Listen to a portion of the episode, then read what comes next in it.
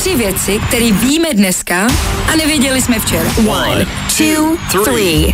V Karviné se odehrála velká bitva. Film v Karviné. Byla to už v neděli, ale včera se o tom hodně mluvilo a psalo. Za kaufláčem se tam potkalo 40 lidí a zmydlili se jenom prej kvůli telefonu. Karvinský Fight Club má jenom jedno pravidlo, zmlaďte si jak chcete, pak se ale prosím vás vraťte do kaufláče na kasu. Jo, na trojku, trojka vlná, díky.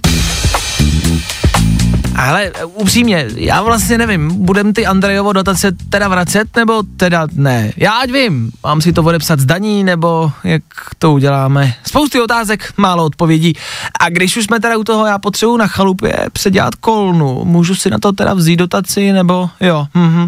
A kerápa to je, prosím vás, tato jo, mhm, dobře.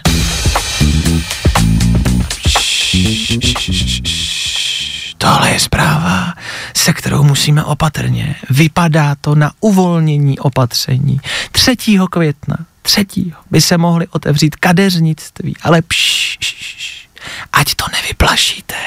Hlavně to nezakřiknout. Ne, poč, ne, tak teď tady, ne, tak teď tady čtu, že už to zase neplatí. Kruci, řekl jsem, ať to nezakřiknete, ne, ne, ne, počkáte, ne, zase to vrátili, už to zase platí.